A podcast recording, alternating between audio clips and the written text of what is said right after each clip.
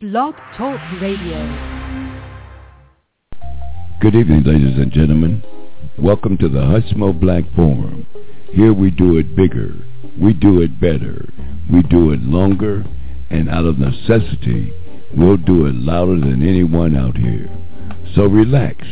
Here's your host, Hushmo Black.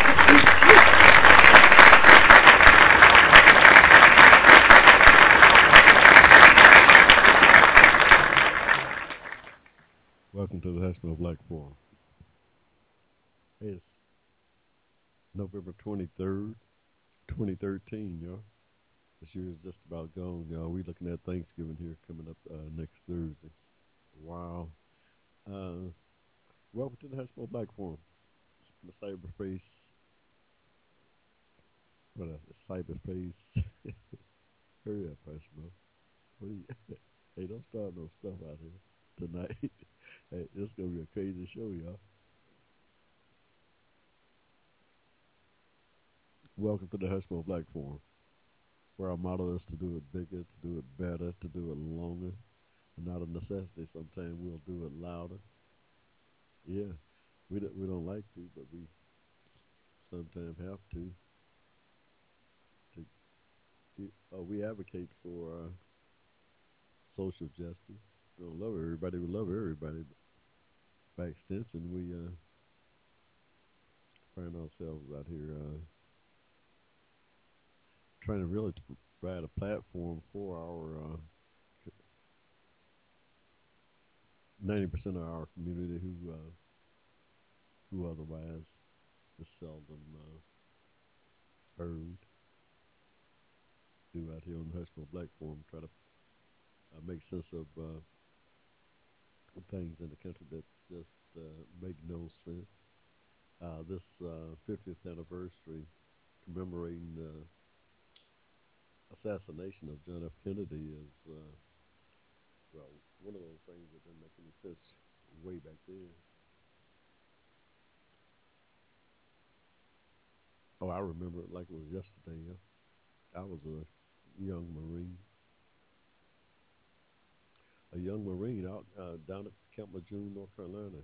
One of the Marine Corps' biggest bases, uh, houses the Second Marine Division, Second Mardiv, as they call it we were out on a field exercise. I've been out there in, uh, in the woods for damn near a week or something like that. It was, it was Friday. We were ready to come in, but I mean, the lieutenant uh, called everybody t- together, started crying, was crying about something. We didn't know what the heck was going on out there in the woods at that time, and told us that the president had been shot everything was canceled. We getting up out of these woods right now, going back to the barracks. And from that point on, I guess that rest of that weekend was pretty well on lockdown there uh, at Camp Lejeune, on alert, high alert. But then uh, uh, they eased up somewhat uh, over the following Thanksgiving. In fact, I think I even came home that following Thanksgiving. Uh, but wow, it was just a, real type of a thing there uh, with the assassination of uh, President Kennedy back then. Uh, just a devastating blow to the morale of uh, the country at that time. Uh, you know, we we going through a bunch of a bunch of stuff was going on back then too. The civil rights movement was right in right in the thick of things, and uh, he had put forth a civil rights. Uh, bill in the Congress, and you know, it trying times. We, you know, we uh, much like much like that uh, period of Lincoln's uh, second uh, term when uh, that Civil War was dragging on, and he was trying to come to grips with uh, that thing we uh, still conclude that uh, uh, well, not conclude, but I'm just befuddled that uh, Steve Spielberg's uh, movie Lincoln didn't include uh, him giving the second inaugural address right in the middle of it. Uh, past that over that time span, the last three months, do you think as important as a dress as history has enabled, uh, uh, well, emboldened, emboldened uh, it to be, that uh, you'd almost have to include it in a movie that covered uh, the last 90 days of his life. You, I could not, I, I still, story about Lincoln without including that uh, second inaugural address and uh, in hindsight, I mean, looking back at history, no way could you leave it out. I mean, wow. Wow. People don't want to come to grips with uh, today, even they don't want to come to grips driving that. Uh, what was driving that thing at the time? That Civil War. I mean, it was you know Lincoln. Lincoln had uh, really lost control of uh, Lincoln, Jefferson Davis, and Robert E. Lee, Grant. All those folks had lost control of uh, that Civil War by then. By the time that movie started, that period of uh, time, January fifteenth, eighteen sixty-five, five years by then. Damn, there's six hundred thousand people dead. So says the movie. Damn, there's some 600,000 people dead. And the war was still, that war was still raging on. Yeah. Still raising, uh, uh, raging on, yeah.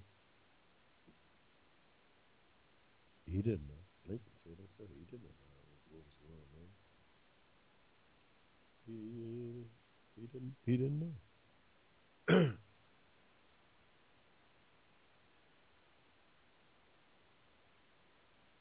uh,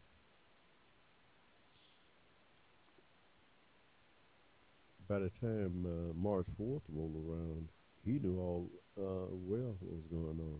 And, in fact, the thing that surprised me most, he went to movie star out with him having nightmares about uh, something. He's waking up having nightmares about uh, uh, under the strain and stress of uh, that civil war that uh, he was conducting, or at least on the Union part, and uh, the dying and the suffering that had went on for the last five years. Uh, uh, this thing uh, seemingly uh, out of control. He was having nightmares, uh, having one of those Nebuchadnezzar uh, type uh, experiences where he needed help but uh, trying to figure out exactly what it was that uh, this dream uh, was about. Yeah, just exactly what it was that this dream was all about. Know, he didn't know. He went to his wife Mary. Oh, uh, that's what the movie says. I, I think it was Brother Daniel. that you know, Daniel was good at uh, deciphering dreams. That's who. Uh, Y'all remember the story in the Old Testament. That's who uh, King Nebuchadnezzar called. King Nebuchadnezzar of Babylon, yeah. he called on uh, Daniel to come tell him what that dream uh, was about, he was giving him all the uh, man upstairs, man upstairs trying to tell him something, was trying to tell him something. He didn't know uh, thinking when that movie started, then uh, he couldn't get a handle on exactly what was going on. He knew he was close to it, but uh, in that second inaugural address, he laid it out. And for some reason, Steven Spielberg, or perhaps the writer of the book, somebody told me uh, that uh, he took the movie uh, from the book. I have to get and look at the book and see exactly if the author really did uh, leave that out for a reason. I don't know, maybe didn't such a such a great, great uh, uh, inaugural address, uh, stating uh, uh, state of the union at that time, or the state of the nation, really, at that uh, point in time, and what was uh, what had transpired in that war and where we were uh, in the war at that time.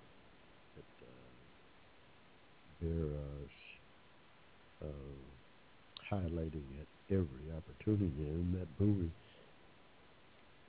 seeing how it covered right over that uh, period of time. That uh, I'm to share with you that second uh, inaugural address here, and I'm going to quote uh,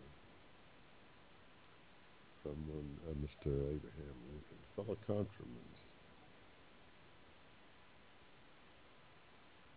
At this second appearing to take the oath of the presidential office, there is less occasion for an extended address than there was at the first. Then a statement somewhat in detail of a course to be pursued seemed fitting and proper. Now at the expiration of four years during which public declarations have been constantly called forth on every point and phase of the great contest which still absorbs the attention and engrosses the energies of the nation.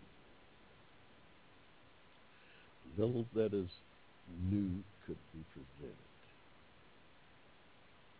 The progress of our arms, upon which all else chiefly depends, is as well known to the public as to myself, and it is, I trust, reasonably satisfactory and encouraging to all. With high hopes for the future, no predictions in regard to its is ventured. On the occasion corresponding to this four years ago, all thoughts were anxiously directed to an impending civil war. All dreaded it. All sought to avert it, while the inaugural address was being delivered from this place devoted altogether to saving the Union without war. Urgent agents were in the city seeking to destroy it without war, seeking to dissolve the Union and divide effects by negotiation. Both parties appreciated war, but one of them would rather make war rather than let the nation survive and the other would accept war rather than let it perish. And the war came.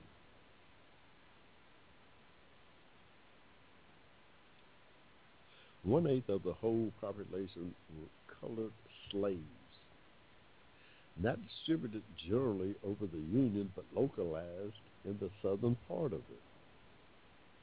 These slaves constituted a peculiar and powerful interest.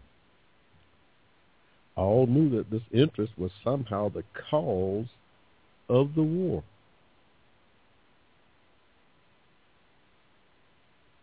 To strengthen, perpetuate, and extend this interest was the object for which the insurgents would rend the Union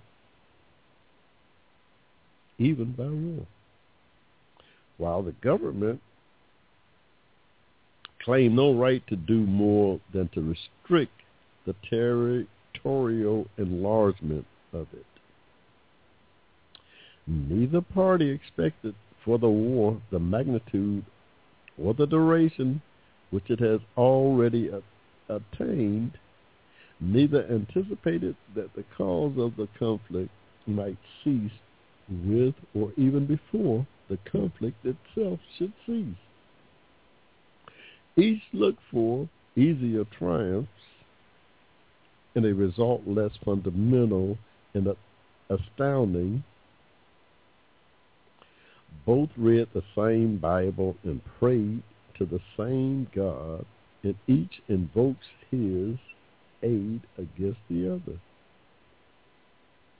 It may seem strange that any man should dare to ask a just God assistance in wringing their bread from the sweat of other men's faces, but let us judge not that we be not judged. The prayers of both could not be answered. that of neither has been answered fully. The Almighty has his own purposes Woe unto the world because of offenses, for it must need be that offenses come.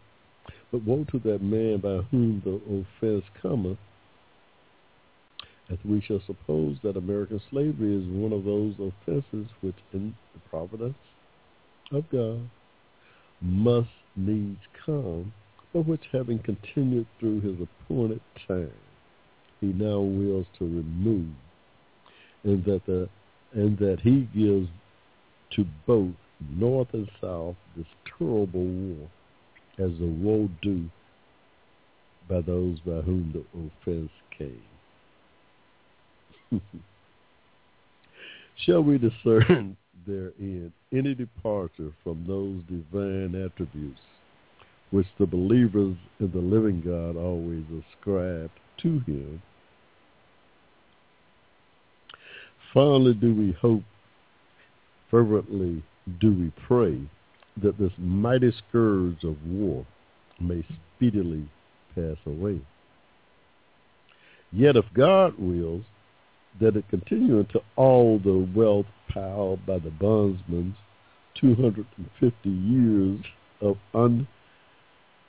unrequited toil shall be sunk and until every drop of blood drawn with the lash shall be paid by another drawn with the sword, as was said 3,000 years ago. So still it must be said, the judgments of the Lord are true and righteous altogether. With malice toward none, with charity for all, with firmness in the right, as God give us to see the right let us strive on to finish the work we are in, to bind up the nation's wounds, to care for him who shall have borne the battle, and for his widow and his orphan, to do all which may achieve and cherish a just and lasting peace among ourselves and with all nations. Hmm.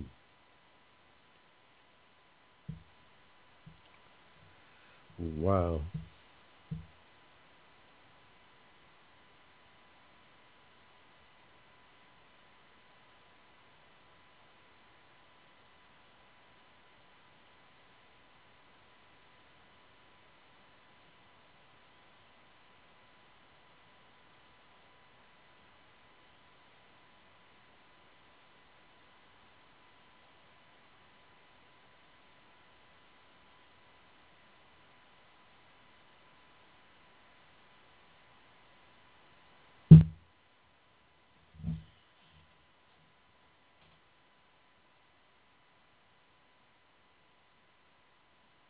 Yeah, yeah. That's uh that's Abe Lincoln's second inaugural address. I'm sitting here uh just tripped out at it. It's so heavy. Uh uh yeah. He uh man had uh had lost control of that thing. They uh had no idea. Starting out in 1861 that uh, that thing was going to cost some 600,000 Americans their lives uh, to free some uh, some African slaves uh, down there in the south. Uh, but uh, oh no, they never would have done it. But they uh, could have uh, could have saw ahead of time that uh, that was going to be the outcome. Uh, we still be in slavery down here, y'all. hey, I'm just saying, we we we we, we might still be in slavery here, y'all. Oh yeah. But uh, be that as it may, uh, just a great, great uh, uh, outpouring of uh, of uh, uh, of emotion there in that second inaugural, inaugural address, uh, explaining uh, uh, what had transpired and where we were uh, in the country at that time. Yeah, y'all saw the movie. If anybody saw that movie, yeah, that's what it was about. He was having nightmares about that third, getting that Thirteenth Amendment enacted into the Constitution. But uh, yeah, uh, the man upstairs was telling him all plainly that that uh, that thing of uh, that institutional slavery y'all uh, got going on there, that thing got to end. That thing's got to end. Uh, we, you know, um, this war gonna go on until it does end, and uh, that's what it was all about. Know? Yeah, he well, he got it done. He twisted some arms, uh,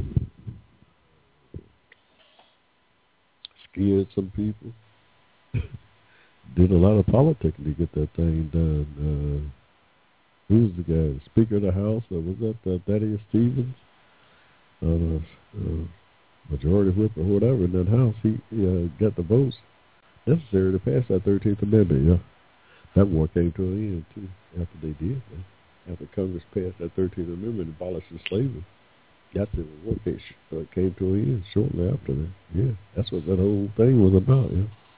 Lincoln's having nightmares about it. Oh, the man upstairs had the long arm of uh, God Almighty.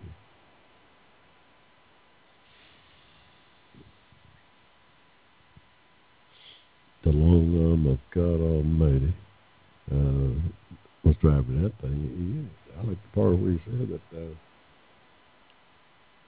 both the North and South was praying to God, the same God, uh, for uh, trying to invoke His help uh, against the other side. Hey, that was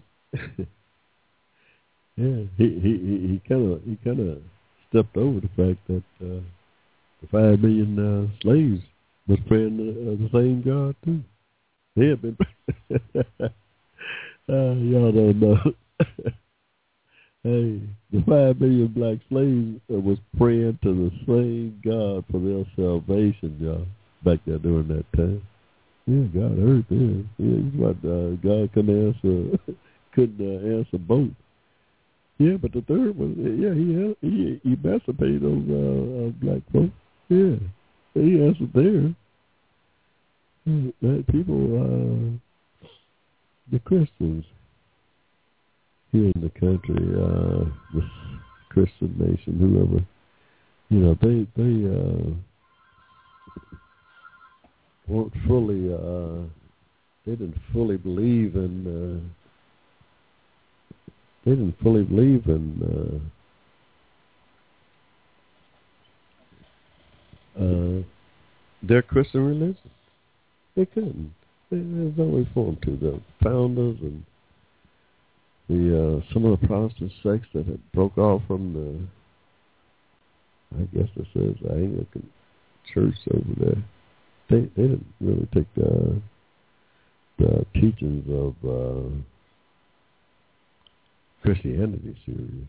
Not not with uh, uh, they claim to be Christians. They just didn't follow uh, the doctrines of uh, their own religion. So that that's uh, they didn't follow the. Uh,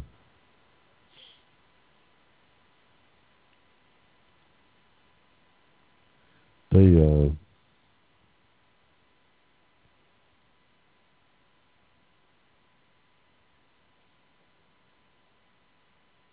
the converted uh, African, they bought into it. hey, they bought into it. Lots sinking, uh, what is it? Hooks in uh, land. they bought into it, y'all. They started praying to the man upstairs for their salvation. Yeah. And he answered them. Oh yeah, he did. He came to me. He brought that thing to an end. Oh, some blood was shed, but he brought that thing to an end, yeah. Right now today, I mean, yeah, the remnants of uh, slavery, uh, the, one of the outshoots of it, racism. Yeah, that thing survived. That that thing is alive. You know, dying a slow death, but still alive here in the country, and the remnants of it is uh, front and center with this uh, president, with uh, president of African descent here. Uh, he's getting hell. Uh, mainly, uh, well, not mainly. I mean, there's a lot of things going on, but uh, yeah, his main problem is the twenty percent of uh, majority who's a racist, who don't, who can't, uh, would rather bring the country down, would rather bring the country down to, uh, uh, rather than work with uh, this president. Rather than to, uh, build a country up, they'd rather bring this country down. Uh,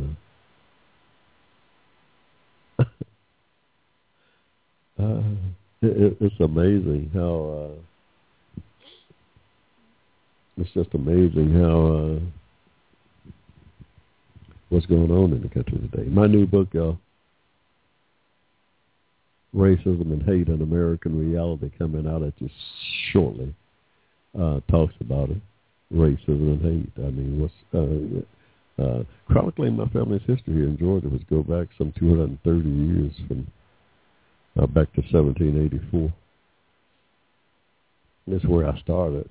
Probably uh, probably go back to 1776. Uh, you know, 12 years prior to that. I just uh, I started with uh, the birth of my great great uh, granddaddy Dan Cameron's mother, Sarah. My great great uh, granddaddy Dan Cameron was born in 1820, but his mother Sarah was born in uh, 1784 down in Troup County, yeah, Georgia, down in Georgia, yeah, here in Georgia, yeah. My family, some of my family go back here before uh, the Constitution, before the Constitution. so we we're indigenous to uh, the United States of America. My people are not, not you know not North America, not the continent of North America, but to the country itself, the formation of this country. We are uh, indigenous to it. The folks that uh, had uh, my ancestors enslaved, the Cameron, the White Cameron's clan from uh, Ireland and Scotland over that way. Uh, they were here during the Revolution. They were here during the Revolution, so there's a good chance that we were here uh, during that Revolution. Uh, uh, my ancestors but for sure, uh, uh, 1784, uh, before the Constitution. So we, we're indigenous uh, people. We're not immigrants here. Oh no, we're slaves, but we, we're not immigrants to this country. So we we got a lot of uh, equity equity in, uh, built up into uh, these United States of America. Oh, absolutely. I'm 200, what it, 200 34 years old as a country. we we got we got uh, we got quite a bit of equity built up uh, into uh, the uh, forming of this country. Uh, American African descent. You know, we we like uh, somebody's people. Who, who was at uh, Santorum? Some of those people came over here from Italy in 1890. Ship by time is ancestors got here in 1890, we've been here 200 years. My folks have been here 200 years by then. So, yeah, he he's an immigrant. There's a lot of different uh, uh, European immigrants uh, that came to the country way after the Africans uh, got here uh, that are immigrants. But uh, uh,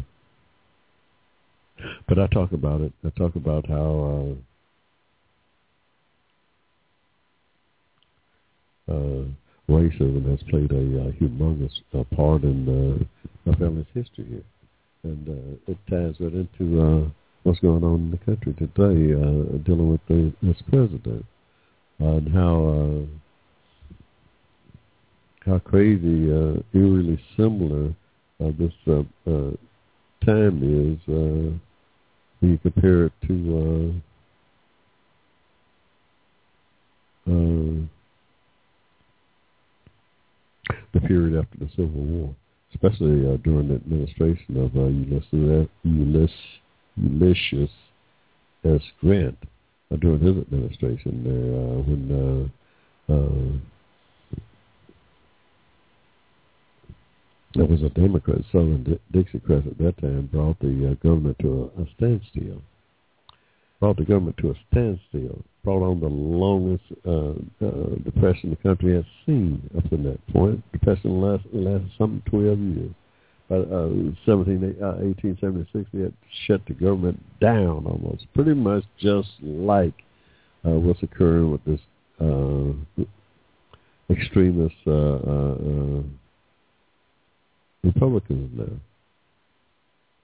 Made up of mostly Southern Dixiecrats, by the way. The same, the same people, same ideology is at play here, yeah. Except in 1876, it was the radical uh, extremist uh, uh, Dixiecrats, uh, Democrats from the South, who uh, sought to uh, shut the government down because they believed that the federal government was uh, uh, trying to uh, empower these ex-black slaves with uh, land and uh, uh, some of their wealth. They shut the government down. And a lot of it has to do with that uh, 46 million acres that uh, was set aside in the uh, Southern Homestead Act that I write about uh, that uh, stayed on the books uh, of Congress here uh, some 10 years from 1866 until uh, 1876. Uh, 46 million acres set aside for ex-slaves and poor and poor uh, uh, whites had access to it too, as long as they didn't fight in that Civil War. But they uh, some, uh, but uh, no, the powers that be prevented uh, some 43 million of uh, uh, acres of that 46 million from being distributed, and uh, uh, repealed the law off the books and returned the land to the federal government, who in turn uh, uh, wound up redistributing it to all. Uh, carpetbaggers who uh, uh, made billions uh, uh, in the, uh, with the chimneys and stuff off of that property. Period.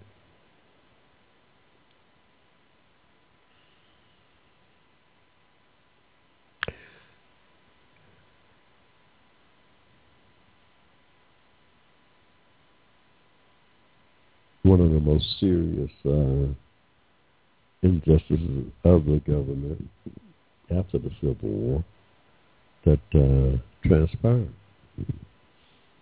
The repeal of and the prevention of the prevention of uh, uh, the repeal of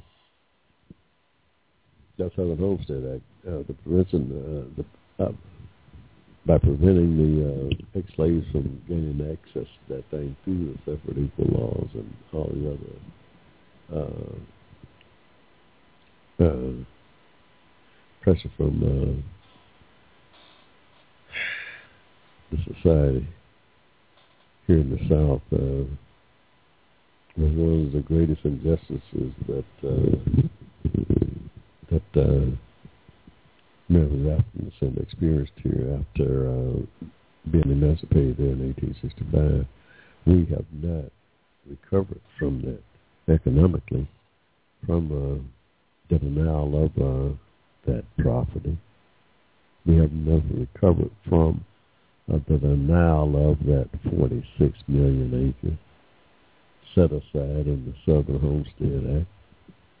Uh, we have never recovered from the other Jim Crow laws that deprived us uh, equal opportunity in the workplace.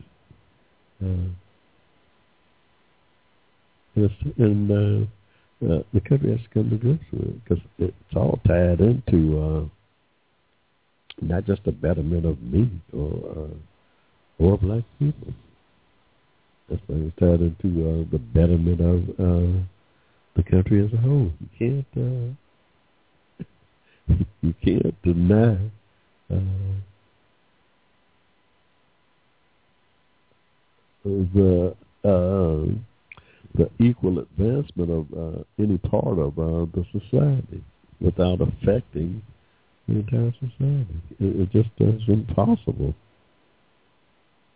When I asked for reparation, I broke it down. I had a little, uh, I came up with a little for- formula in my book uh, talking about how beneficial uh,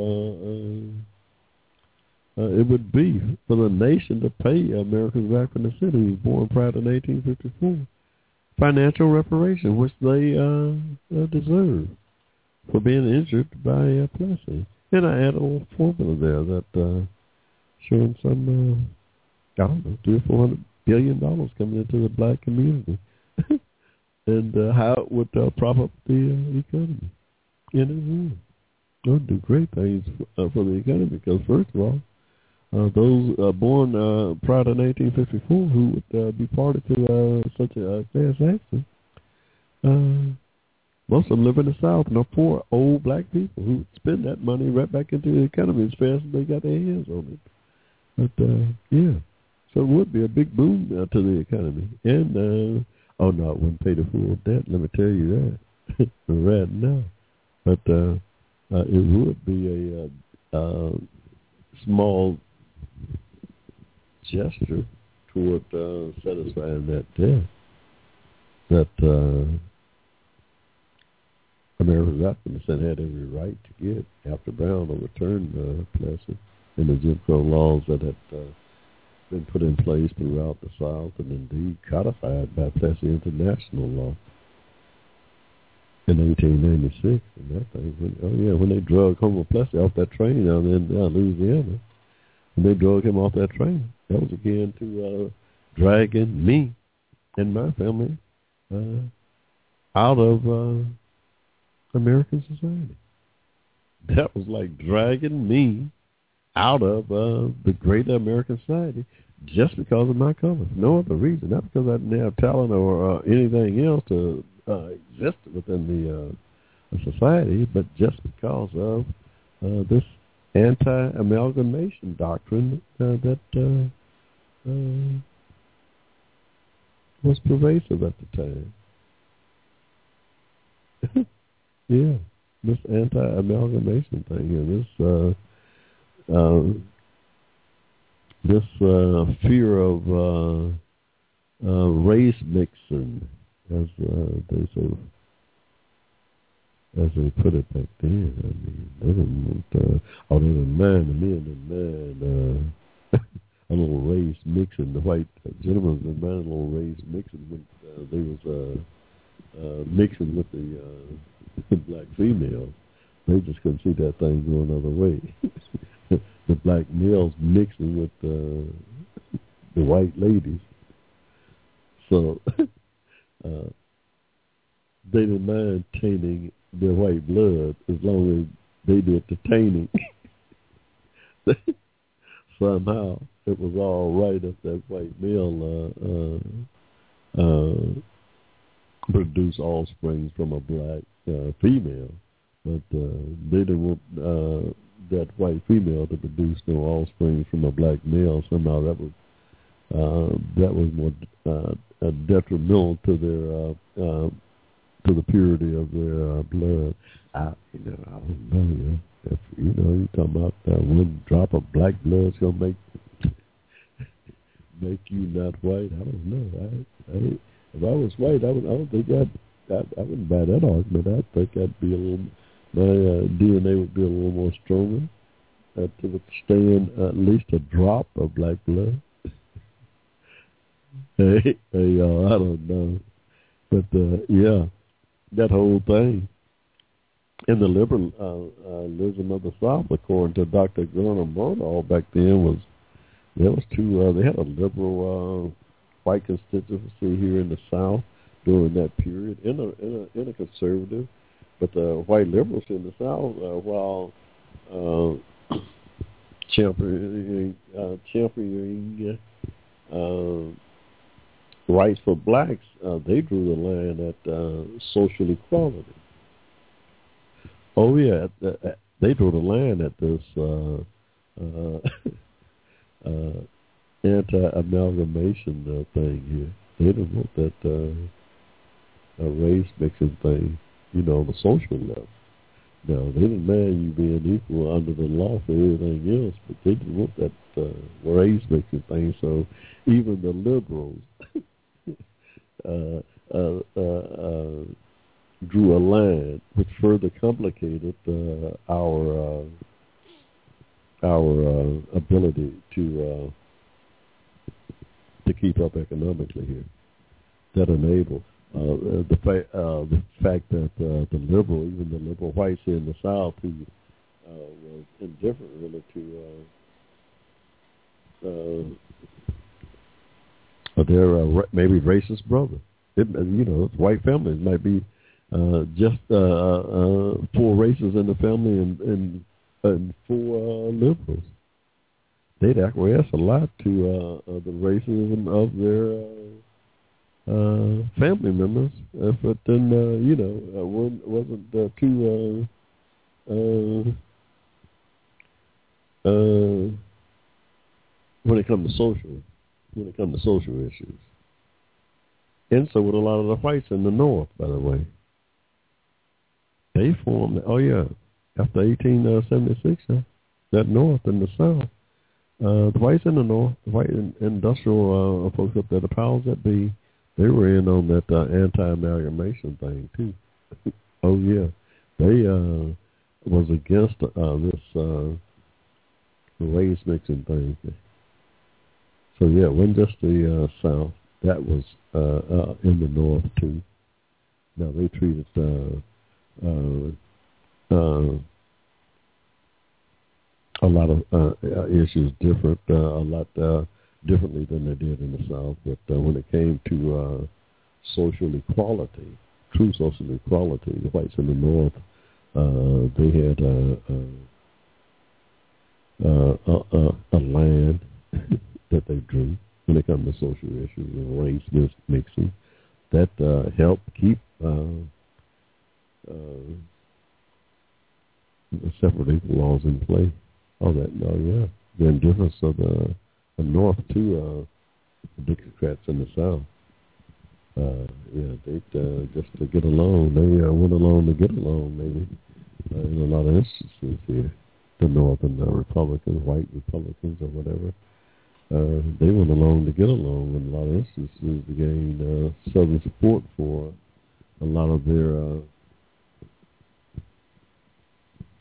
uh, policies and stuff that benefited uh, northern industry. They remember they needed uh, one thing they relied uh, heavily on uh, the raw materials uh, uh, of the South, cheap labor coming from the South that produced uh, cheap uh, raw materials for their industries. Yeah? So they had a uh, a stake in uh, keeping uh, he had a real big uh, stake in keeping uh, after the Civil War, keeping uh, for one thing uh, black labor cheap, as close to slave labor as possible.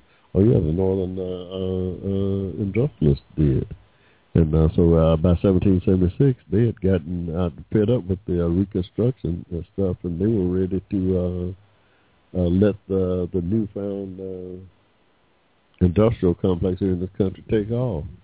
Uh, and uh, they needed uh, they needed to make some kind of deal with the whites in the South to uh, start uh, shipping them raw materials back up north again at a that cost uh, for those materials stayed at a as low a price as uh, they could possibly get. So yeah, they was in cahoots with the uh, the old uh,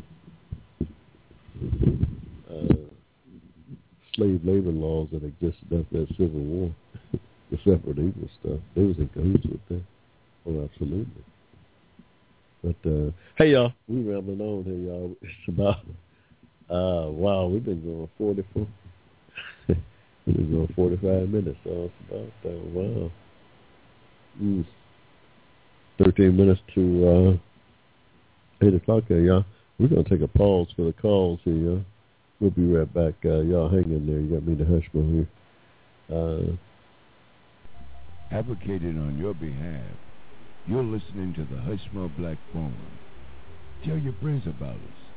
Saturdays, 7 p.m. to 10 p.m. Right here in cyberspace.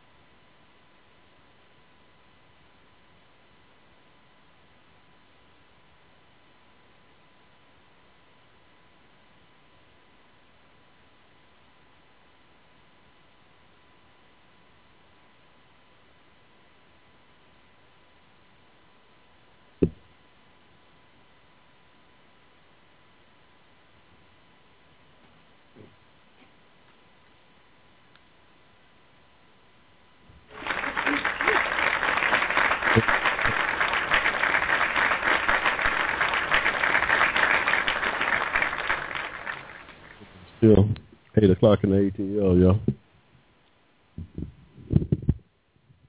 We, um, last week we, uh, we're going to get back into uh, where we left off last week. We were talking about uh, my new book, uh, Racism and Hate. We were, uh, we got into a, uh,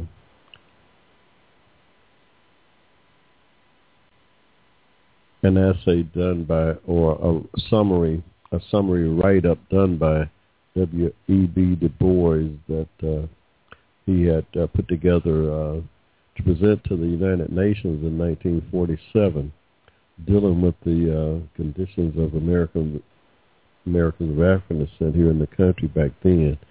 Uh, this is 1947. Now, this uh, some seven years before Brown overturned Plessy and the separate equal laws. He, uh, uh, uh, on behest of the NAACP, by the way, uh, they had been fighting uh, the overthrow of uh, the unjust laws of that Plessy held in place here for some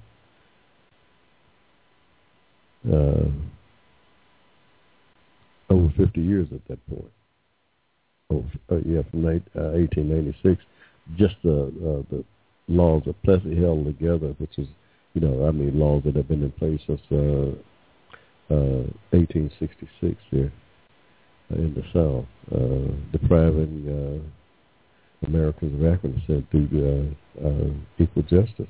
Really, that's what it amounted to. Uh, yeah, just uh, 14th Amendment rights taken away. Uh, and uh, uh,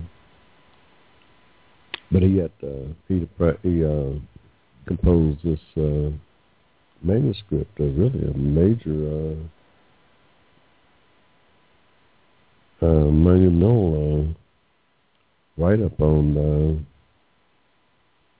discrimination against uh, the Negro for three centuries was the title of the main uh, uh, work that body of work that he had done, three centuries of discrimination against the Negro was title, and uh, from that he uh, from that he uh,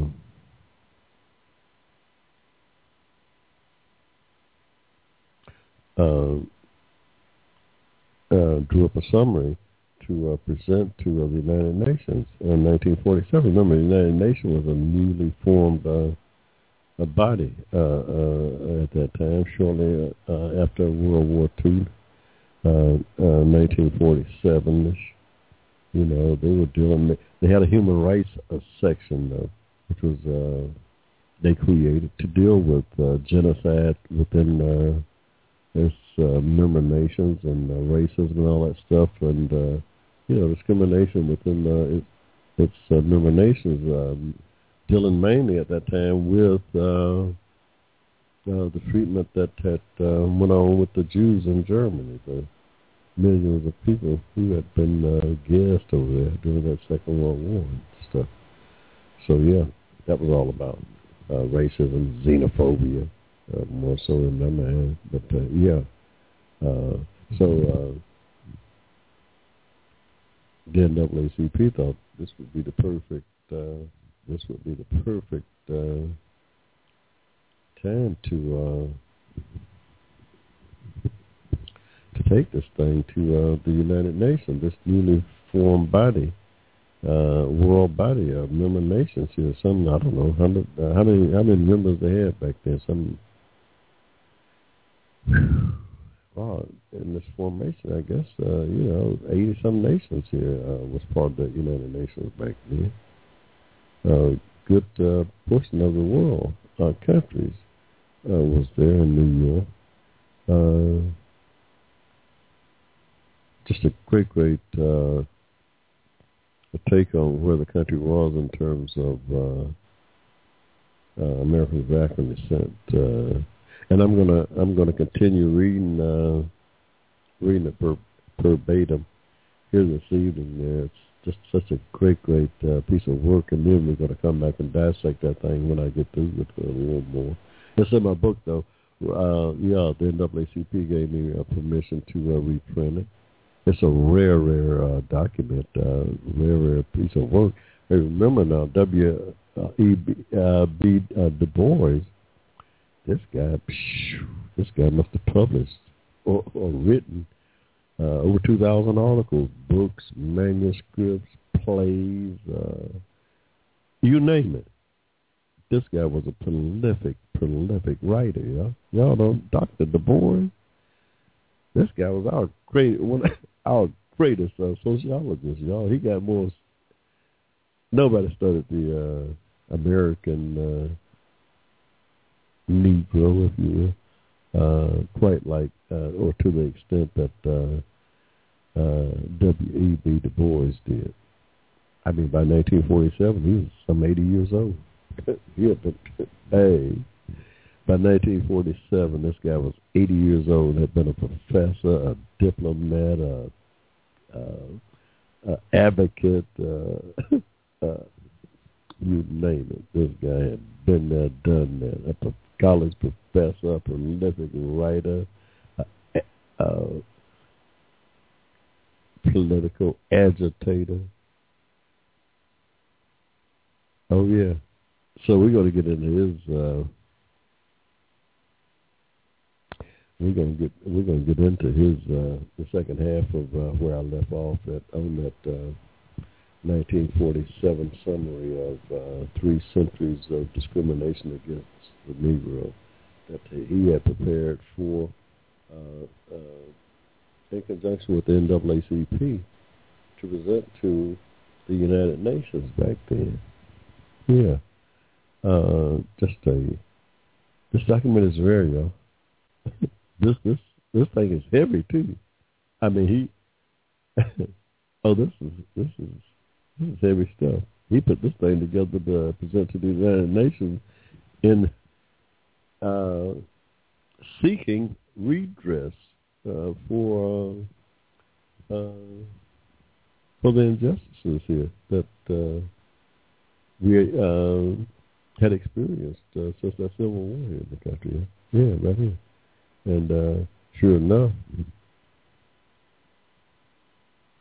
the American de- uh, delegation, the government, uh, prevented uh, uh, our own delegation there, prevented him from uh, getting that thing to the floor of the United Nations for uh, any business.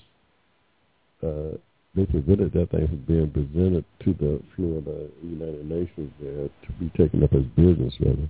Yeah, our own delegation, de- uh, delegation to the United Nations did. The American delegation, they uh, didn't want to have. They were still uh, in denial, still trying to hide the racism and the discrimination that was going on in the country there. And the, uh, so the United Nations never took up uh, his grief or the NAACP's grief, our grief, uh, at that time in 1947. Actually, ten countries did ask for a draft of that uh, summary to read, and uh, none of them disagreed with uh, uh, what he had, had laid out in that, uh, talking about uh, the 300 years of, uh, of racial injustice here in the country, and. Uh, so we're going to take up. We're going to take that thing up. We last week we didn't know how long it was going to take, but last week half of we got through half of it. Took us about the last uh, hour of the show. So we're gonna we're gonna come back after the break. Hey y'all, it's about uh, wow, it's eight o'clock here. We're gonna take another quick pause and come back after the break and get right into uh, uh, three centuries of discrimination against the Negro by W.E.B. Du Bois, uh, the summary of that thing that uh, he put together for the United Nations in 1947. Uh, we're going to, uh, y'all who caught me last week, hey, if y'all caught last week's show, you heard the first part of uh, the summary that W.E.B. Du Bois, I tell you, it's a rare uh, find. Y'all ain't to find it but it's to be in my book. It's to be in uh, the Hushmo's book, Racism and Hate and American Reality, coming out soon. It'll be one of the only places you'll be able to find it.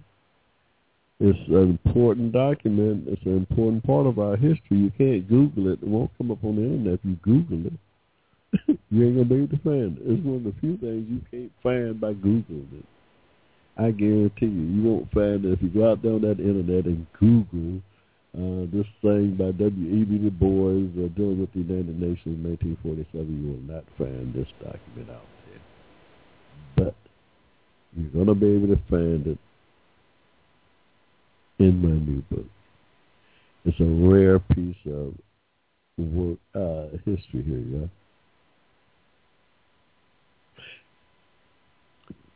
So we we're gonna, but uh, oh yeah, my show.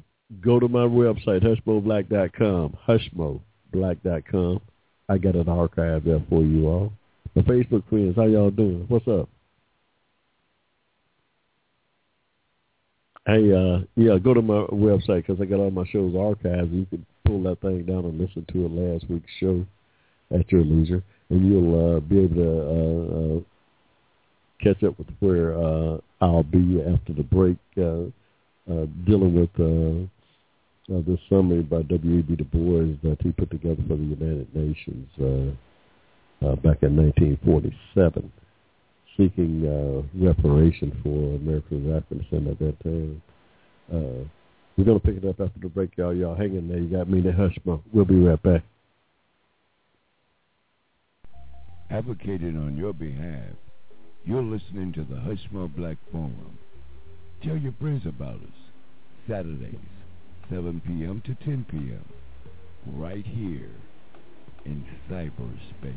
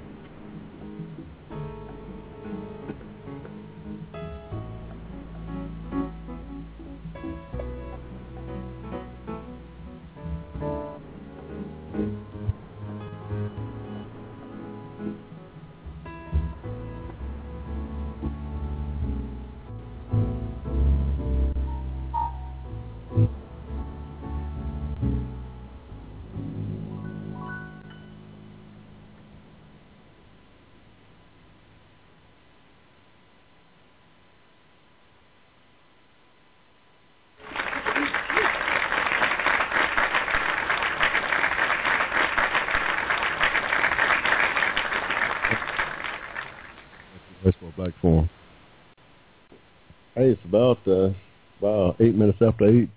Time is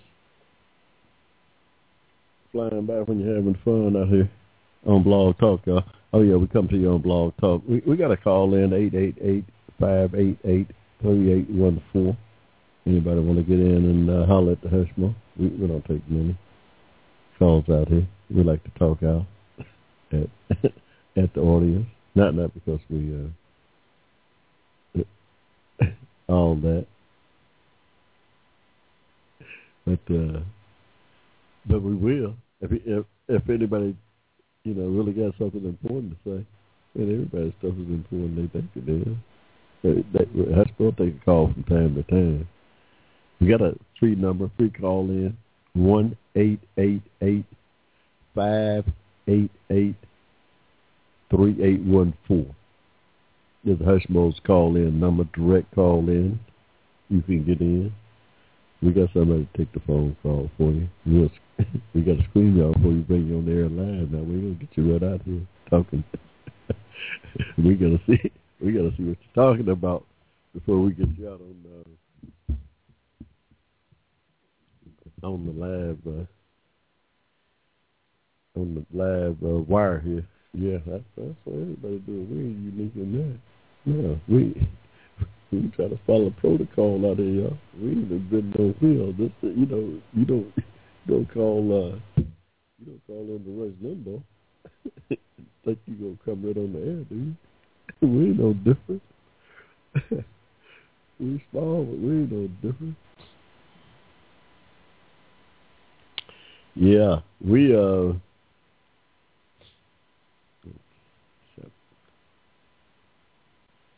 Um,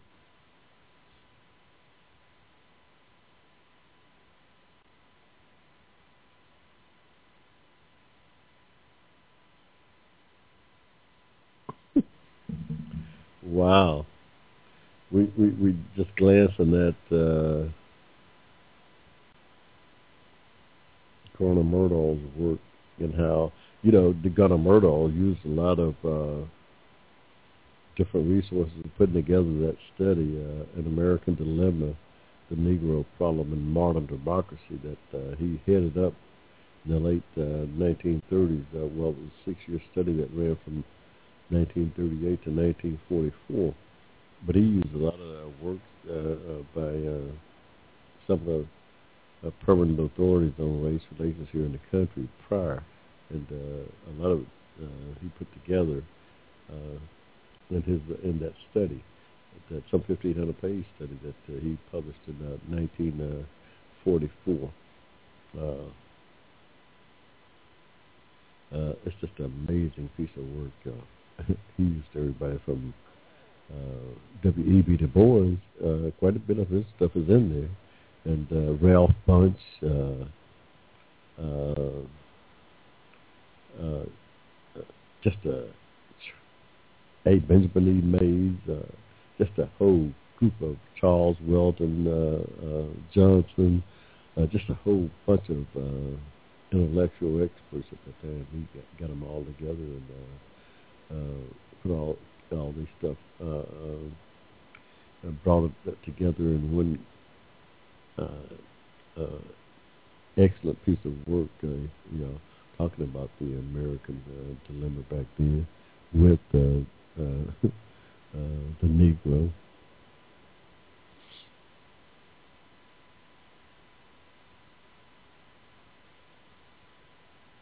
Yeah.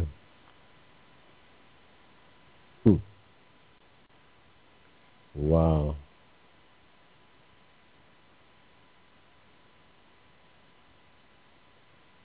Yeah, it, it, it's just amazing uh, the things that uh, we've endured here uh, uh, in this country. Looking at our history, it's just amazing. Hey, uh, we're gonna. It's about uh, thirteen after after hour eight here on the Hushmo Black Forum, y'all. We're gonna, like I said, pick up. Uh, this is right out of uh, my book, uh, Racism and Hate, y'all. It's a summary of uh, it's a sum, summary of uh, of uh, a body of work that uh, W.E.B. Du Bois, Dr. W. Du Bois, had uh, titled Three Centuries of Discrimination Against the Negro. Uh, this summary uh, was published, first published in 1947 in the Crisis magazine. That's the magazine of the NAACP, great uh, magazine, by the way. Y'all uh, might want to check it out to uh, uh, uh, get your copy of it, get your subscription to it. The Crisis magazine. It's been around since 1910, founded by W.E.B. Du Bois, by the way. Oh yeah, I told you this guy was a prolific writer, y'all. This is his summary, uh, put together to the United Nations here.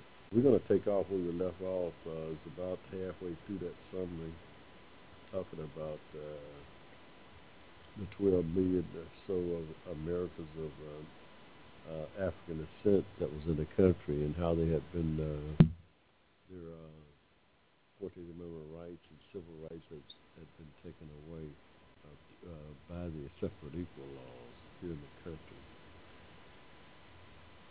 And then it gets down, it's talking about the divide between um, uh, free labor. Then came the inevitable fight between free labor and democracy on the one hand, and slave labor with its huge profits on the other. Black slaves were the spearhead of this fight. They were the first in America to stage sit-in strikes to slow up and sabotage the work of the plantation. They revolted time and time again, and no matter what recorded history may say, the enacted laws against slave revolt unanswerable testimony as to why those revolts meant all testimony as to what uh, these revolts meant all over America. The slaves themselves especially imperiled the whole slave uh, system by escape from slavery. It was a fugitive slave more than the slave revolt, which finally threatened investment and income in the organization helping fugitive slaves to free northern Negroes and their white friends in the guise of an underground movement was of tremendous influence. Finally, it was a Negro soldier as a co-fighter with the white whites for independence from the British economic empire, which began emancipation. The British for his help and the colonialists against their first impulse. The British bid for his help, and the colonialists against their first impulse had to bid in return, and virtually promised the Negro soldier freedom after the Revolution.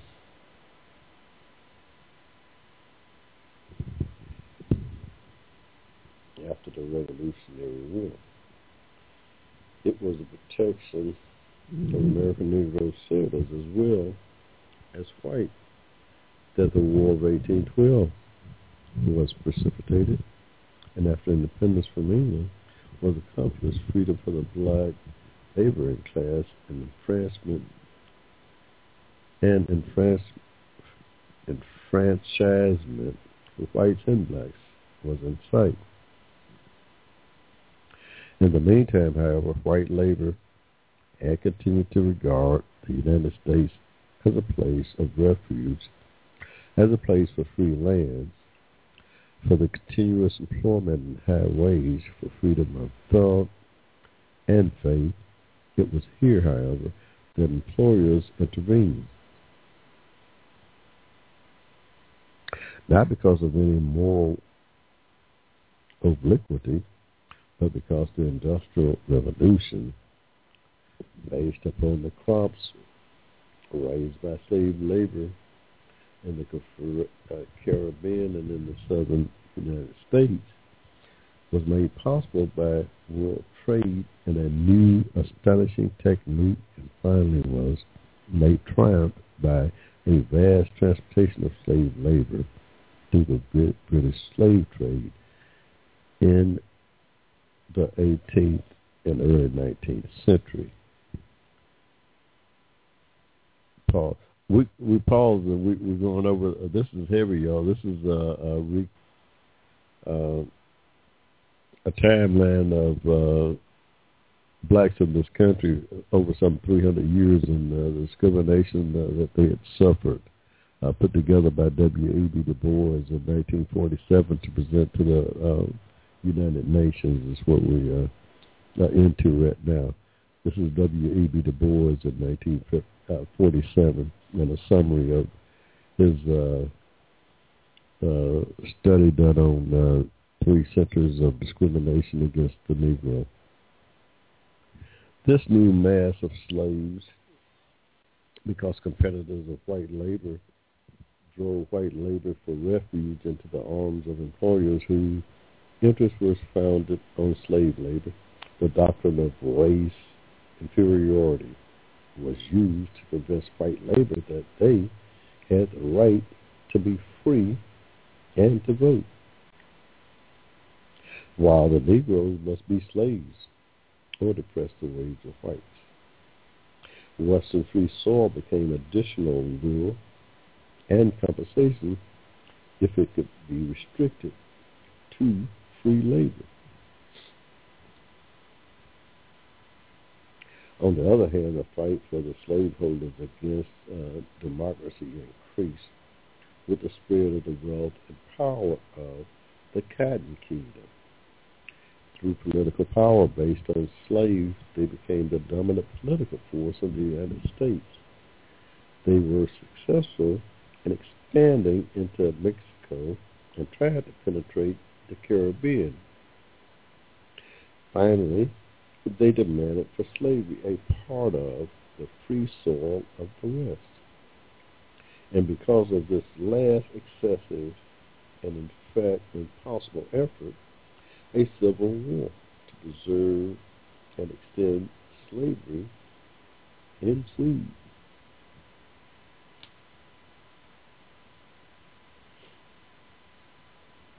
This fight for slave labor was echoed in the law.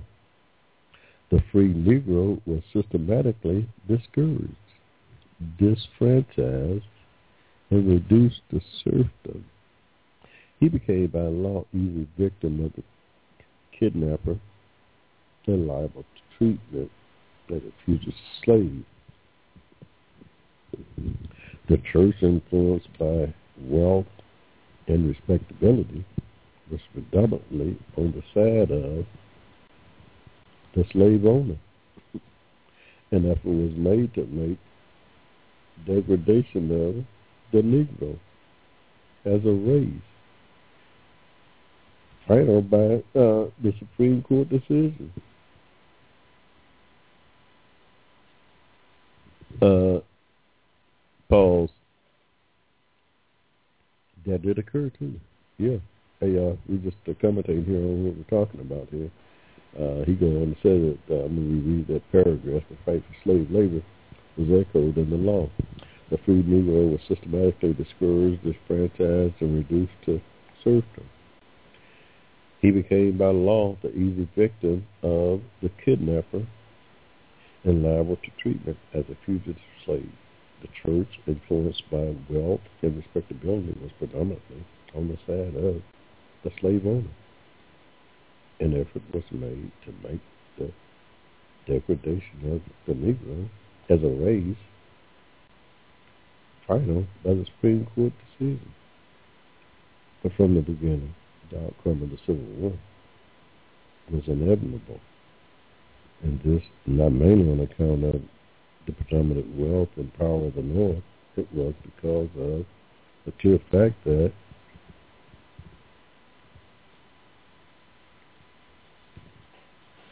So the slave uh, economy was built on black labor. If at any time the slaves or any large part of them as workers ceased to support the South, if even more decisively as fighters they joined the North, there was no way in the world for the South to win. Just as soon uh, uh, then as slaves became spies for the invading northern armies, laborers for their camps and fortifications, and finally produced 200,000 trained and efficient soldiers with arms in their hands and with the possibility of a million more, the fate of the slave South was sealed. The fate of the slave South was sealed. Now, I contend, right here, stop right there. In September of 1862, Abraham Lincoln wrote uh, that uh, Emancipation Proclamation, y'all. Oh yeah, he he put that proclamation together in, in September of uh, 1862. Now it didn't come uh, uh, into effect until the following January uh, 1 of uh, 1863, but he issued that thing. He wrote it uh, uh, uh, in 18 uh, in September of that year uh, of 1862 in uh, General Lee and General uh, uh, uh, Jefferson Davis, President of the Confederacy, they knew he issued that uh, uh, proclamation stating that uh, that he was freeing all the slaves uh, in the South, and they were free to join the Union Army. At that time, any smart general would know. and by the time uh, uh, January 1st that came along, hell, they had some 200,000 soldiers, black soldiers in that in that uh,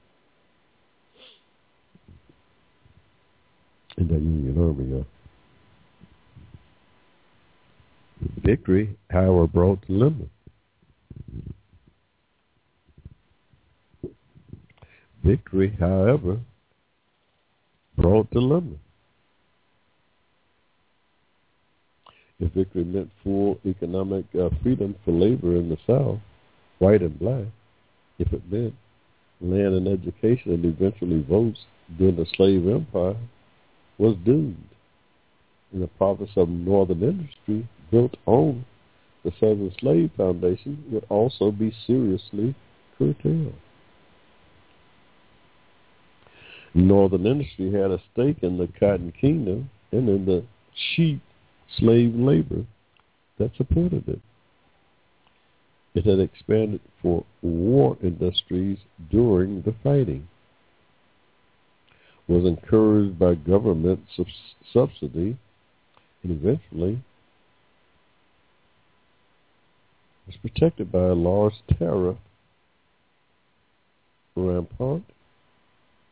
When war profits declined, there was still a prospect of tremendous post-war profits on cotton and other products of southern agriculture. Therefore, what the North wanted was not freedom and higher wage. Therefore, this man, W. Du Bois, he gets to the, the, heart of it y'all. Therefore, what the North wanted was not freedom and higher wage for black labor, but its control under such forms of law as would keep it cheap. hey, y'all. uh, it wasn't just the white races in the South who had their foot on our throats, yeah. Oh no. hey, listen, it wasn't just the the KKK down in Georgia who had their foot on our throats, yeah. Oh, they were the most visible and the closest to it, no doubt. But those northern industrialists, yeah, they had a a stake. They had a stake in seeing to it that uh, uh, black labor stayed cheap uh, through the law. it said, well, that's what he said. Therefore, what the North wanted was not freedom and higher wage for black labor, but its control under such forms of law as would keep it cheap, and also stop its open competition with northern labor. Hey.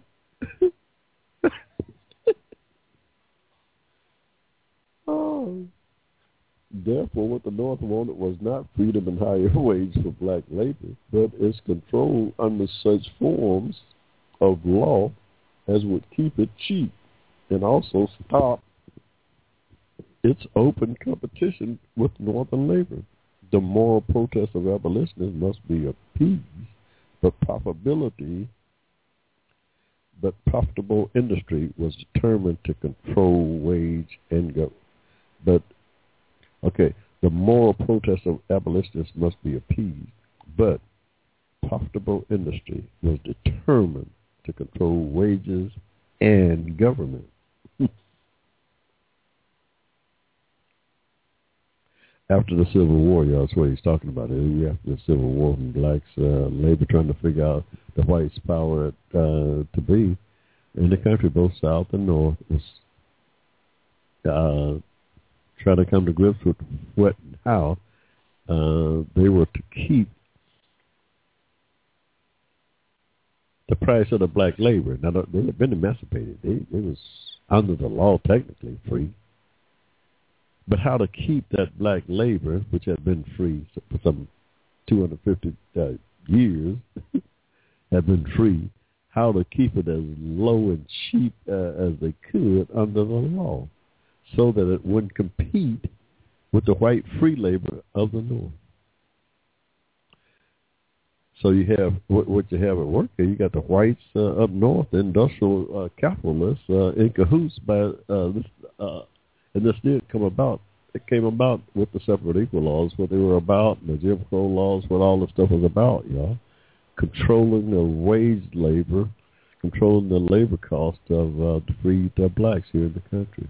That's what it was about. It's what the separate equal laws, along with the discrimination uh, from a uh, social uh, uh, uh, perspective here in the South. The North uh, had their uh, uh, biases uh, and their uh, uh, uh, desire to keep blacks as inferior citizens here and to keep their wages as low as possible to produce the raw materials that their industry uh, so sorely needed uh, that was produced in uh, southern agriculture in the country. So they was in on this thing. They got together with a uh, deal uh, with the southern uh, plantation owners here around 1776. All uh, the, the Dixiecrats in the Congress had brought that thing to a standstill. You know, had brought it to a standstill under Ulysses S. Grant. Uh, brought on the greatest uh, depression the country had ever seen. One lasted some over 12 years, I believe. That first Great Depression. We uh, was all about uh, them uh, uh, successfully blocking the distribution of some 46 million acres to the freed blacks that was set aside in the Southern Homestead Act of 1866. They successfully blocked the transfer of that property to blacks. Uh,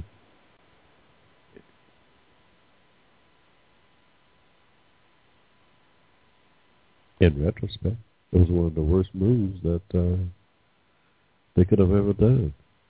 They could have ever done. It was one of the worst moves that uh, the racists and the uh, powers to be uh, ever made in terms of addressing uh, that so-called Negro problem that uh, um, Gunnar Myrdal uh, was talking about here back in the 40s. Uh, that uh, W. Du Bois uh, was writing about.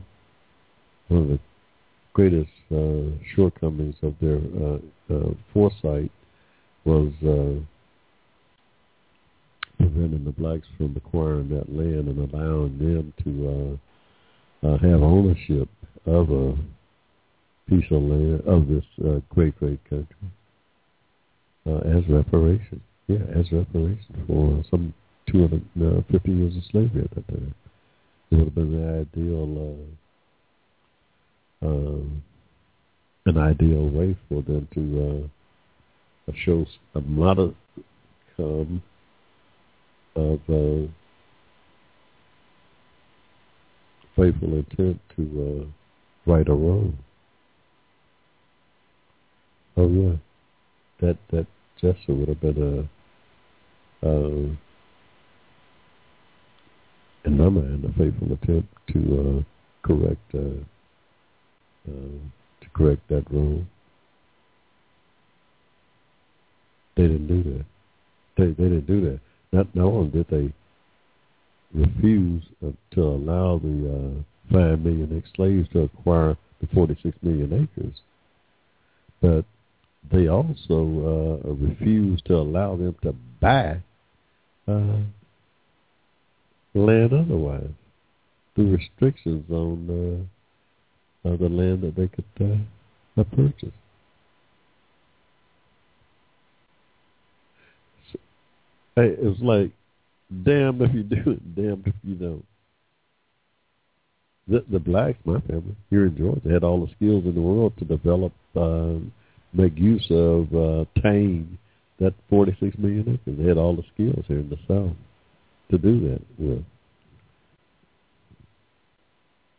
But yet, the powers that be knew that if they allowed those folks to get that land, they wouldn't have no workforce. All those folks would run to that land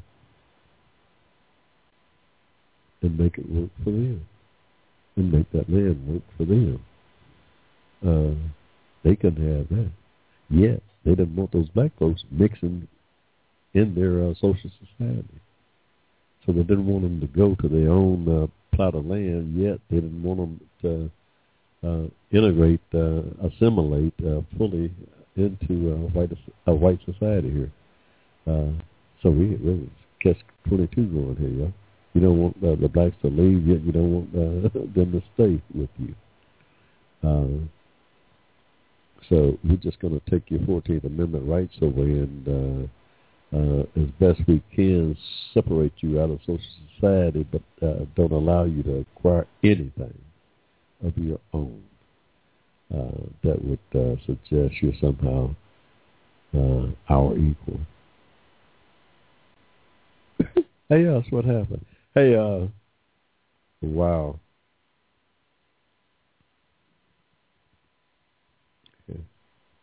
what the North wanted was freedom, and higher was not freedom or higher wages. It says right here, therefore, what the North wanted was not freedom and higher wage for black labor, but its control under such forms of law as would keep it cheap, and also stop its open competition with Northern labor. The moral protest of abolitionists must be appeased the profitable industry was determined control wages and government. The capitalists, y'all, up north, they was entire, they was a, they were determined to control the price of labor here in this country, and they did, and they did, and the government. oh yeah, they were determined to control what?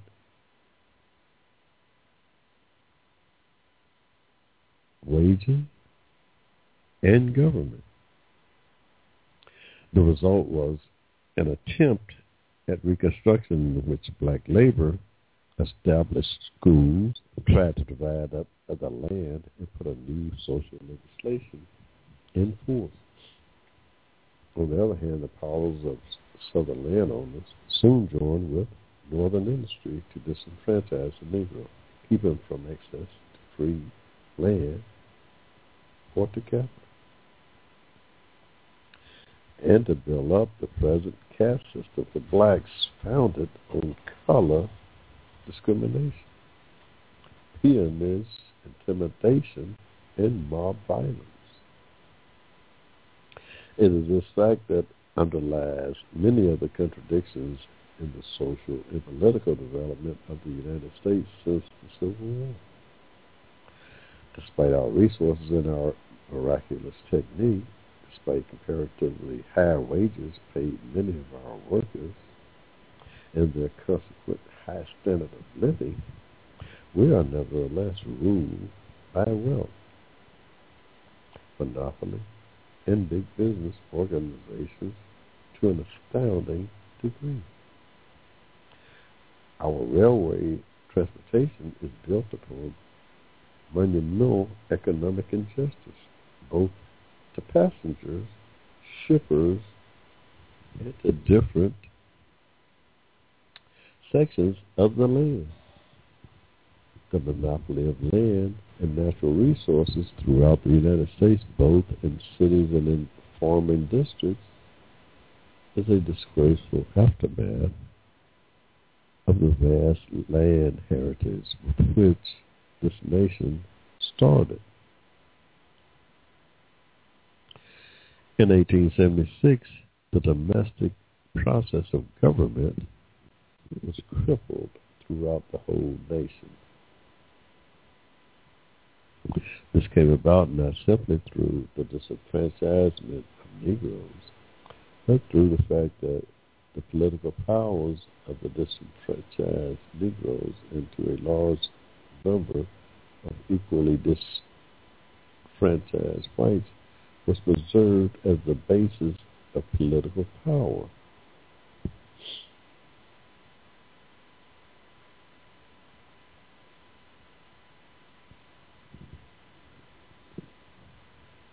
System of government was crippled throughout the whole nation. This came about not simply through the disenfranchisement of Negroes, but through the fact that the political power of the disenfranchised Negro and of a large number of equally disenfranchised whites was preserved as the basis of political power.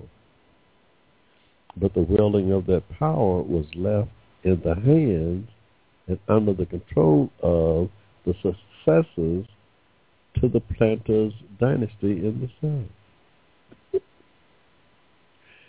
oh, this is heavy, y'all. This is so heavy. Yeah, this is heavy, y'all. In 17, in 1876, the domestic process of government was crippled throughout the whole nation.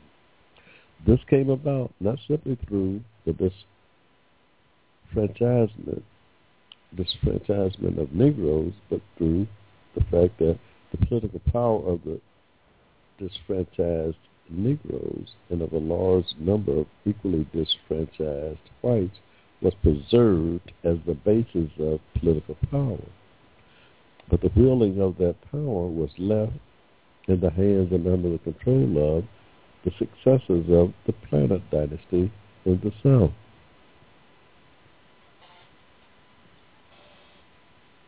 Let us examine these facts more carefully. The United States has always professed to be a democracy. She has never wholly attained her idea, but slowly she has approached it. The privilege of voting has in time been widened by abolishing limitations of birth, religion, and lack of property after the Civil War, which abolished slavery, the nation, in gratitude to the black soldiers and laborers who helped win that war, sought to admit to the suffrage all persons without distinction of race, color, or previous conditions of servitude. They were warned by the great leaders of abol- abolition like Sumner, Stevens, and Douglass that this could only be effective if the freedmen were given schools, land, and some minimum of capital. A Freedmen's Bureau furnished these prerequisites to effective citizenship was planned and put into partial operation. But Congress and the nation, weary of the cost of war, eager to get back to profitability, to restore friendly civil government in the South, the enfranchised freeman, 75% illiterate, without land or tools, was thrown into competitive industry with a ballot in his hand. By Herculean effort, helped by philanthropy and his own hard work, the Negro built a school system, bought land, and cooperated in starting a new economic order in the South.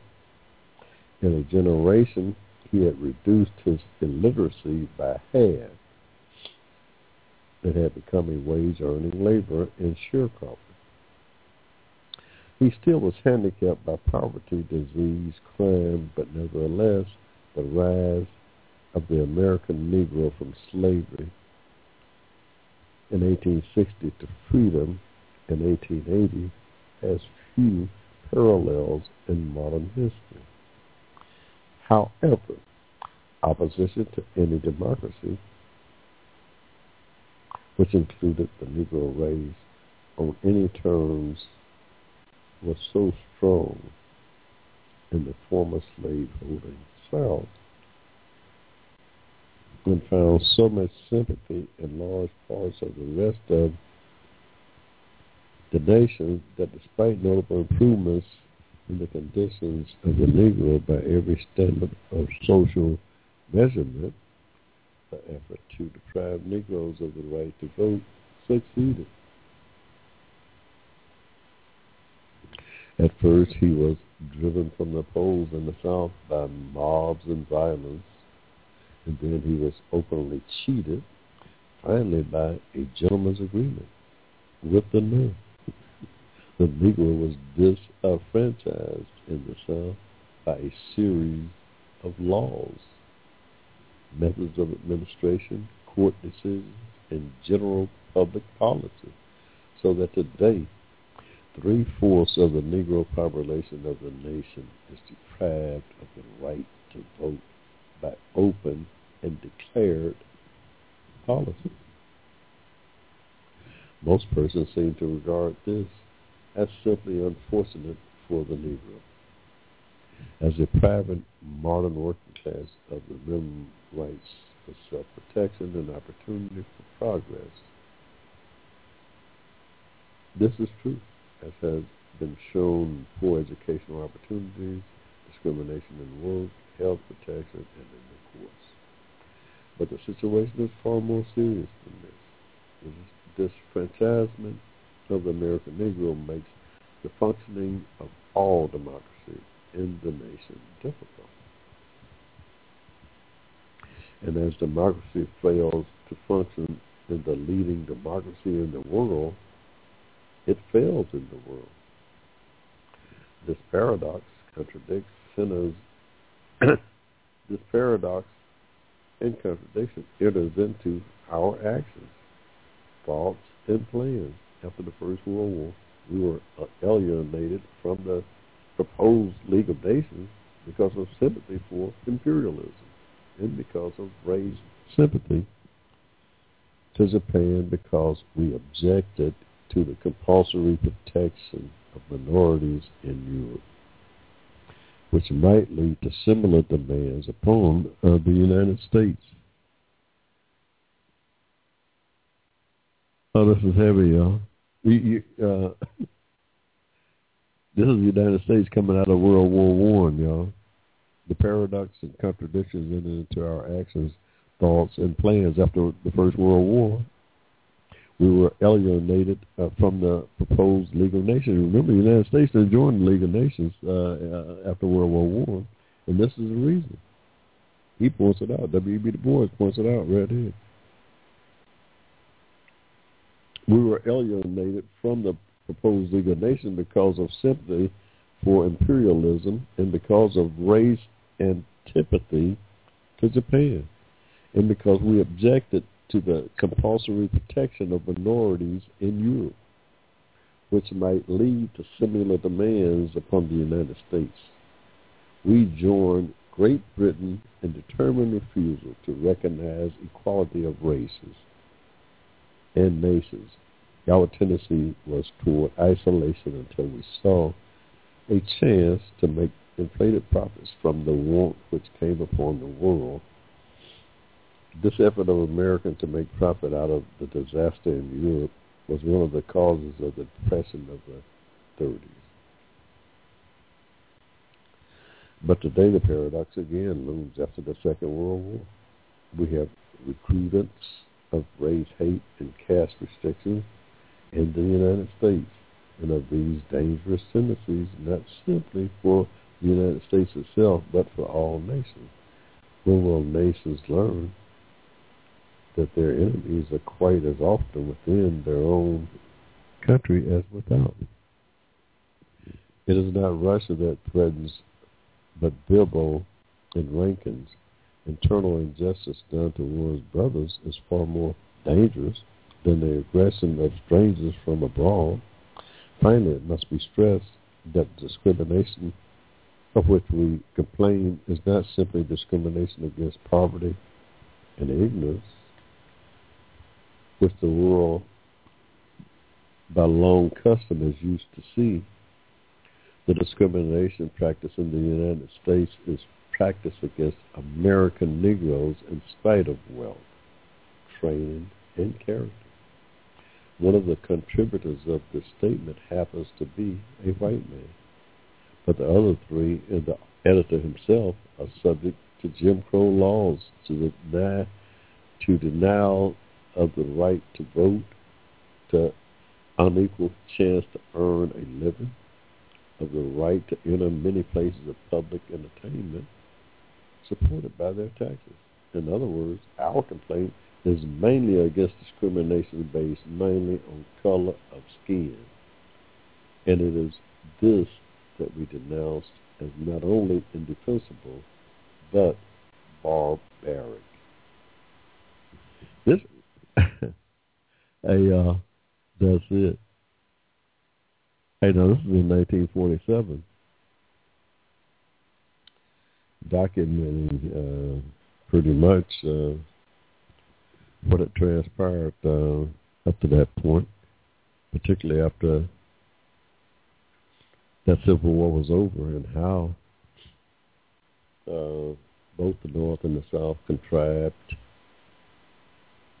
uh, together to uh, disenfranchise, to disfranchise the uh, American uh, of African descent uh, their uh, 14th Amendment rights to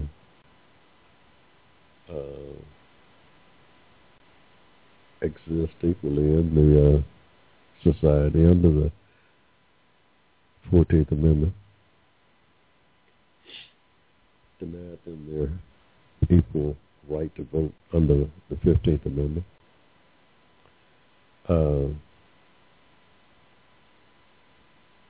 Points it out here. That document had it gotten to the newly formed United Nations, their Civil Rights Division, back in 1947, I suggest and uh, do believe that uh, that uh, we'd have fared much better. Uh,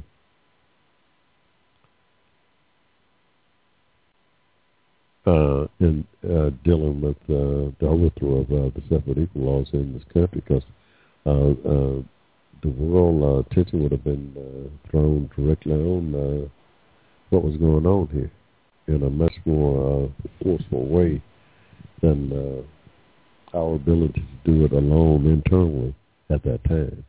Even though we had a lot of lot of white internal help here, uh, uh, focus of uh, the international community on uh, the uh, race relations here in the country in 1947 would have been of immense uh, effort, uh, a help to uh, the NAACP and Charles Hamilton and uh, Thurgood Marshall and their legal team are fighting for the overthrow of uh, Plessy, which uh, did come about in 1954, some seven years later. Uh, we believe uh, wholeheartedly that had uh, we had uh, the uh, pressure of the, uh, the United Nations at that time, we held a lot of power. It was a new, uh, a new, uh, newly formed uh, uh, national, uh, international body that uh, we thought was going to do or set up to do great, great things in terms of. Uh, uh, policing uh, its uh, uh, in human rights, uh, uh, uh, in human rights, and he was one of the leading uh, violators of human rights uh, at that time. Thanks. Yeah, So, uh, oh, this is heavy. We break it down. We want y'all to, well, first of all, be on the lookout for my book, Racism and Hate in American Reality. And you to be able to find a copy of uh, this summary to the United Nations by Dr. W. E. B. Du Bois in that uh, in that uh, book.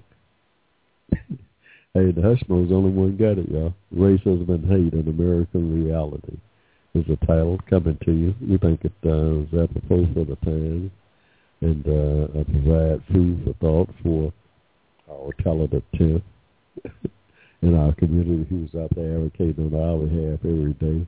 They need all the ammunition they can get. Hopefully this will be just uh, a uh, further food for that uh, for their uh, for them to uh, ingest. Uh, racism and hate and American reality. Uh, coming to you soon, y'all. Hey, y'all. We uh, just about up against it, y'all.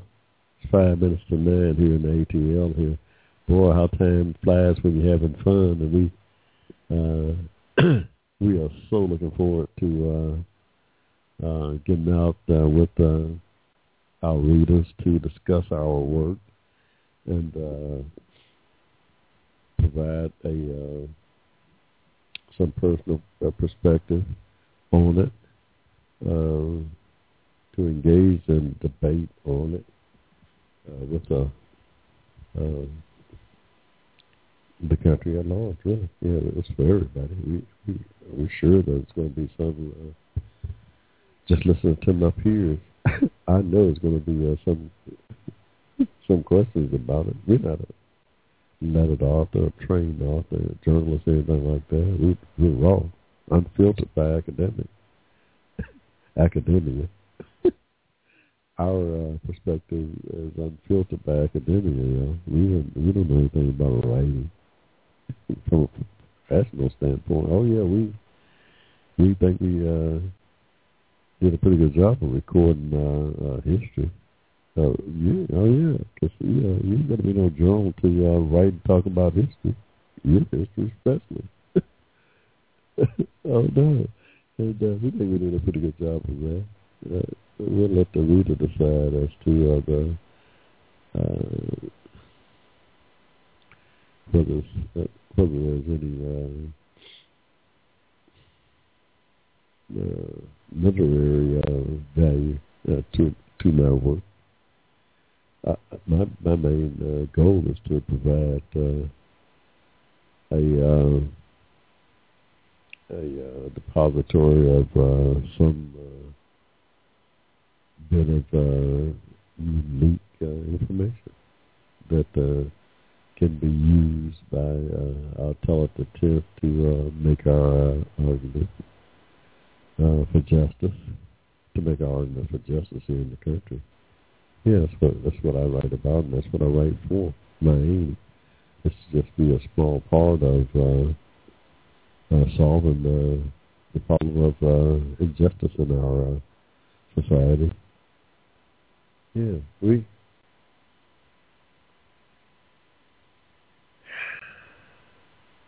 Hey, y'all, we're gonna. Wow, just about leave it there, y'all.